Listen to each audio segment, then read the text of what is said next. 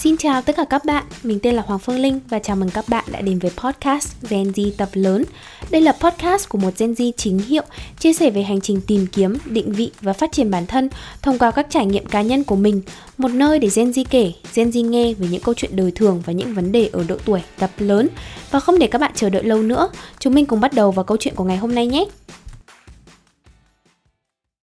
Xin chào tất cả các bạn và chào mừng các bạn đã quay trở lại với kênh podcast của mình. Lâu lâu không ra podcast cho các bạn nên là không biết các bạn có nhớ giọng của mình không? Nhưng mà mình lại vừa bị ốm thế nên là giọng của mình chắc hôm nay nó cũng không được như mọi hôm cũng hơi nghẹn ngào một chút. Thế nhưng mà nhớ cái cảm giác ngồi xuống quay podcast quá rồi thế nên là thôi. Bất chấp là mũi vẫn nghẹt còn họng thì vẫn đau nhưng mà mình vẫn phải ngồi xuống để quay cái tập podcast À nhầm, thu cái tập podcast này cho các bạn.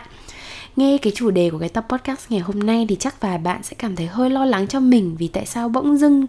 đang bình thường mà mình lại cảm thấy cô đơn để phải ra một cái tập podcast nghe nó não nề đến thế chẳng là mình vô tình nghĩ về cái chủ đề này, và rồi tình cờ mình lại nói chuyện với đứa bạn thân của mình, và nó cũng có cùng suy nghĩ với mình. Có những ngày rất là bình thường, tự nhiên mình cảm thấy cô đơn vô cùng. Và rồi thì chúng mình lại cùng nghĩ là ai rồi cũng sẽ phải học cách làm bạn với cô đơn. Chỉ tình cờ bởi một cái cuộc trò chuyện như thế và mình thấy có một ai đó cùng suy nghĩ với mình và mình quyết định là mình ngồi xuống và làm cái tập podcast ngày hôm nay nhiều người thì hay nghĩ là cô đơn là một cái cảm xúc rất là tiêu cực và phải làm mọi cách để không cảm thấy cô đơn trong cuộc sống. Nhưng với mình thì đôi khi những cái giây phút cô đơn lại là những cái khoảng thời gian đáng quý để bản thân mình có thể dành thời gian suy ngẫm về mọi thứ xung quanh mình và tập trung hơn vào chính bản thân mình nữa với mình thì cô đơn đơn giản nó chỉ là một cái cảm xúc nhất thời vào một cái thời điểm nào đó, khiến bản thân mình cảm thấy rất là lạc lõng trong cuộc sống và không thuộc về bất cứ thứ gì nó đang diễn ra xung quanh mình. Cô đơn không nhất thiết là cái cảm giác khi ở một mình, mà chúng mình hoàn toàn có thể cô đơn ngay cả khi có rất nhiều người ở bên cạnh chúng mình là một du học sinh và là một Gen Z đang tập lớn, cuộc sống của mình chính là tổ hợp của những chuỗi ngày cô đơn. Nghe vẫn rất là não nề. Mình cũng phải tự nhận là bản thân mình là một cái đứa sống khá là nội tâm cảm xúc và khá là nhạy cảm. Nên chỉ cần có một chút biến cố nào đấy không hẳn là biến cố mà chỉ cần biến động nho nhỏ nào đấy trong cuộc sống thôi là cũng đã khiến mình cảm thấy rất là buồn và cảm thấy cô đơn rồi. Đôi khi có những ngày chẳng ai làm gì mình cả. Thế nhưng mà sáng tự nhiên mình thức dậy vào một ngày trời mưa thế là tâm trạng của mình cũng héo úa luôn. Về cá nhân mình mình thì mình cảm nhận có hai kiểu cô đơn chính mà bản thân mình thường trải qua. Cái kiểu cô đơn thứ nhất, đó chính là cảm thấy cô đơn vì không có ai ở bên cạnh. Và cái kiểu cô đơn thứ hai, đó chính là có rất nhiều người ở xung quanh, có bạn bè ở bên, nhưng bản thân mình không cảm thấy kết nối về mặt cảm xúc với họ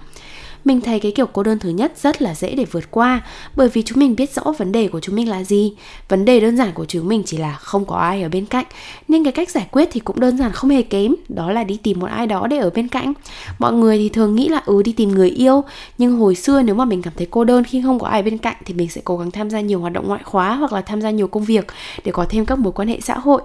có thêm nhiều mối quan hệ rồi thì dần dần cái cảm giác cô đơn nó cũng sẽ dần trôi qua. Nhưng chính vì bản thân mình không thể chịu nổi cái cảm giác ở một mình cứ lao ra để tìm kiếm những cái mối quan hệ mới mà khiến chính bản thân mình rơi vào cái cảm xúc cô đơn thứ hai. Đó là khi có rất nhiều người ở bên cạnh có rất nhiều mối quan hệ nhưng lại chẳng thể cảm thấy có cái sự đồng điệu về lối suy nghĩ hay là cảm xúc. Bạn bè xung quanh đều có có bạn từ tiểu học cấp 2, cấp 3 có bạn đại học rồi có đồng nghiệp có hội chị em bạn bè lúc vui thì chúng mình đều có những cái mối quan hệ đấy ở xung quanh mình để có thể chung vui. Nhưng đến khi mệt mỏi, buồn bã thì lại chẳng thấy ai để có thể bầu bạn. Không phải là người ta không ở đó, mà có những câu chuyện, có những cái dòng suy nghĩ và có những cái cảm xúc mà nói ra sợ không ai có thể hiểu được cho mình. Hoặc là đôi khi mình còn chẳng biết nói ra cái cảm xúc đấy thành lời như thế nào nữa đó là cái khoảnh khắc cô đơn nhất đối với bản thân mình. Bởi bản thân mình không biết phải làm gì để có thể tìm lối thoát cho chính mình. Kiểu cô đơn thứ nhất là khi chúng mình chẳng có ai ở bên cạnh. Còn kiểu cô đơn thứ hai là khi mà chúng mình có tất cả, nhưng chẳng thể tìm nổi một ai đó để có thể chia sẻ cái sự cô đơn đó. Kiểu một thì mình biết rõ vấn đề nó nằm ở đâu, thế nên là rất dễ để tìm giải pháp. Thế nhưng mà cái kiểu hai thì chẳng hiểu nổi vấn đề nó nằm ở đâu để mà đi giải quyết vấn đề cô đơn trong những dòng suy nghĩ tiêu cực là một gánh nặng. Nhưng khi những dòng suy nghĩ tiêu cực không thể giải thoát, thì cái gánh nặng cảm xúc nó lại càng trở nên nặng nề hơn. Đã có rất nhiều lần mình đang nằm giữa đêm mà mình bật dậy rồi mình khóc. Có những hôm mình cố giấu đi những nỗi buồn hay là những cái niềm cô đơn của mình. Và chờ đến khi tắm thì mình xả nước thật to để mình khóc một mình cho nó nguôi mà không ai biết là mình đang khóc có những lúc buồn hay là cô đơn mà không biết phải nói ra thế nào, thì mình sẽ luôn cố gắng vui vẻ với những người xung quanh và cố giấu đi cảm xúc thật của mình. Mình sợ khi ai đó hỏi mình là mình có ổn không, thì mình sẽ òa khóc mà không biết là giải thích như thế nào để cho người ta hiểu là tại sao mình khóc nhưng trong lòng thì lúc nào mình cũng mong ngóng là có một ai đó hỏi thăm đến mình cho mình đỡ cảm thấy tủi thân đấy, nó kiểu bị trái ngược đến như thế đấy kiểu nó rất là kiểu mình không biết là mình muốn gì ấy mình trải qua cái trạng thái cô đơn này rất là nhiều lần trong suốt cái quá trình tập lớn và đôi khi là nó khiến mình cảm thấy phát điên luôn Dần dần để tìm lối thoát cho bản thân và hạn chế những cơn cô đơn tự dưng trên trời rơi xuống thì mình đã tập cách phải chủ động cô đơn. Cái cụm từ học cách chủ động cô đơn nói ra nghe nó đáng thương thế, không biết. Nhưng với mình thì đây chính là phương pháp giúp mình hạn chế cái cảm giác cô đơn và bất lực khi không thể giải quyết cái cảm xúc tiêu cực của mình bằng việc chia sẻ với một ai đó. Bởi vì khi bạn luôn tìm đến một người nào khác để giải tỏa cảm xúc của mình, thì thực chất là bạn đang để cảm xúc của mình phụ thuộc vào một người khác. Và khi không có ai đó ở bên cạnh để giúp bạn xả những cái dòng suy nghĩ trong đầu mình ra, thì ngay lập tức bạn sẽ cảm thấy bế tắc. Hoặc khi mà bạn chia sẻ nỗi lòng của mình nhưng không được người khác đón nhận, thì bạn cũng sẽ lại bế tắc và quay ra trách ngược chính bản thân mình. Vì vậy, mình nghĩ cái việc mà tự chủ cảm xúc và học cách bình thường hóa cái cảm giác cô đơn là rất quan trọng Vậy thì rốt cuộc chủ động cô đơn là gì? Vì đây là cái cụm từ mà mình tự bịa ra, Thế nên là mình cũng sẽ cho các bạn cái định nghĩa riêng của mình, Chứ chẳng có chứng cứ khoa học nào ở đây cả với mình thì chủ động cô đơn là khi mà chúng mình tạo ra một khoảng không gian và thời gian cho cá nhân mình, mà ở đó mình cảm thấy hạnh phúc với chính bản thân mình. Đây là khoảng không gian và thời gian mà không một ai khác ngoài chính mình được phép xâm phạm vào. Trong khoảng không gian và thời gian này, các bạn sẽ làm những hoạt động mà bản thân mình yêu thích đến nỗi mà chẳng cần có sự xuất hiện của bất kỳ ai, bạn vẫn cảm thấy hạnh phúc. Dựa vào sở thích cá nhân và phong cách sống thì các bạn hoàn toàn có thể tự thiết kế ra những cái khoảng không gian cá nhân phù hợp với chính mình. Ví dụ như mình thì mình luôn cố gắng dành một ngày nghỉ trọn vẹn trong tuần, không tương tác và kết nối với bất kỳ ai. Và trong ngày nghỉ này thì mình sẽ chỉ ở một mình, làm những điều mình thích. Một ngày chủ động cô đơn lý tưởng của mình sẽ bao gồm việc đi gym vào buổi sáng, về nhà ăn một món mình thích, đôi khi là chỉ là một bát mì tôm, bởi vì đối với mình mì tôm là một cái thứ gì đó rất là xa xỉ, vì mình không muốn ăn mì tôm quá nhiều hoặc là sau đó thì mình sẽ ngồi xuống học về rượu vang và tối đến thì mình sẽ làm những công việc liên quan đến sáng tạo nội dung chẳng hạn. Đây là những cái hoạt động giúp mình giải tỏa căng thẳng và giúp mình cảm thấy hạnh phúc ngay cả khi không có ai ở bên cạnh mình cả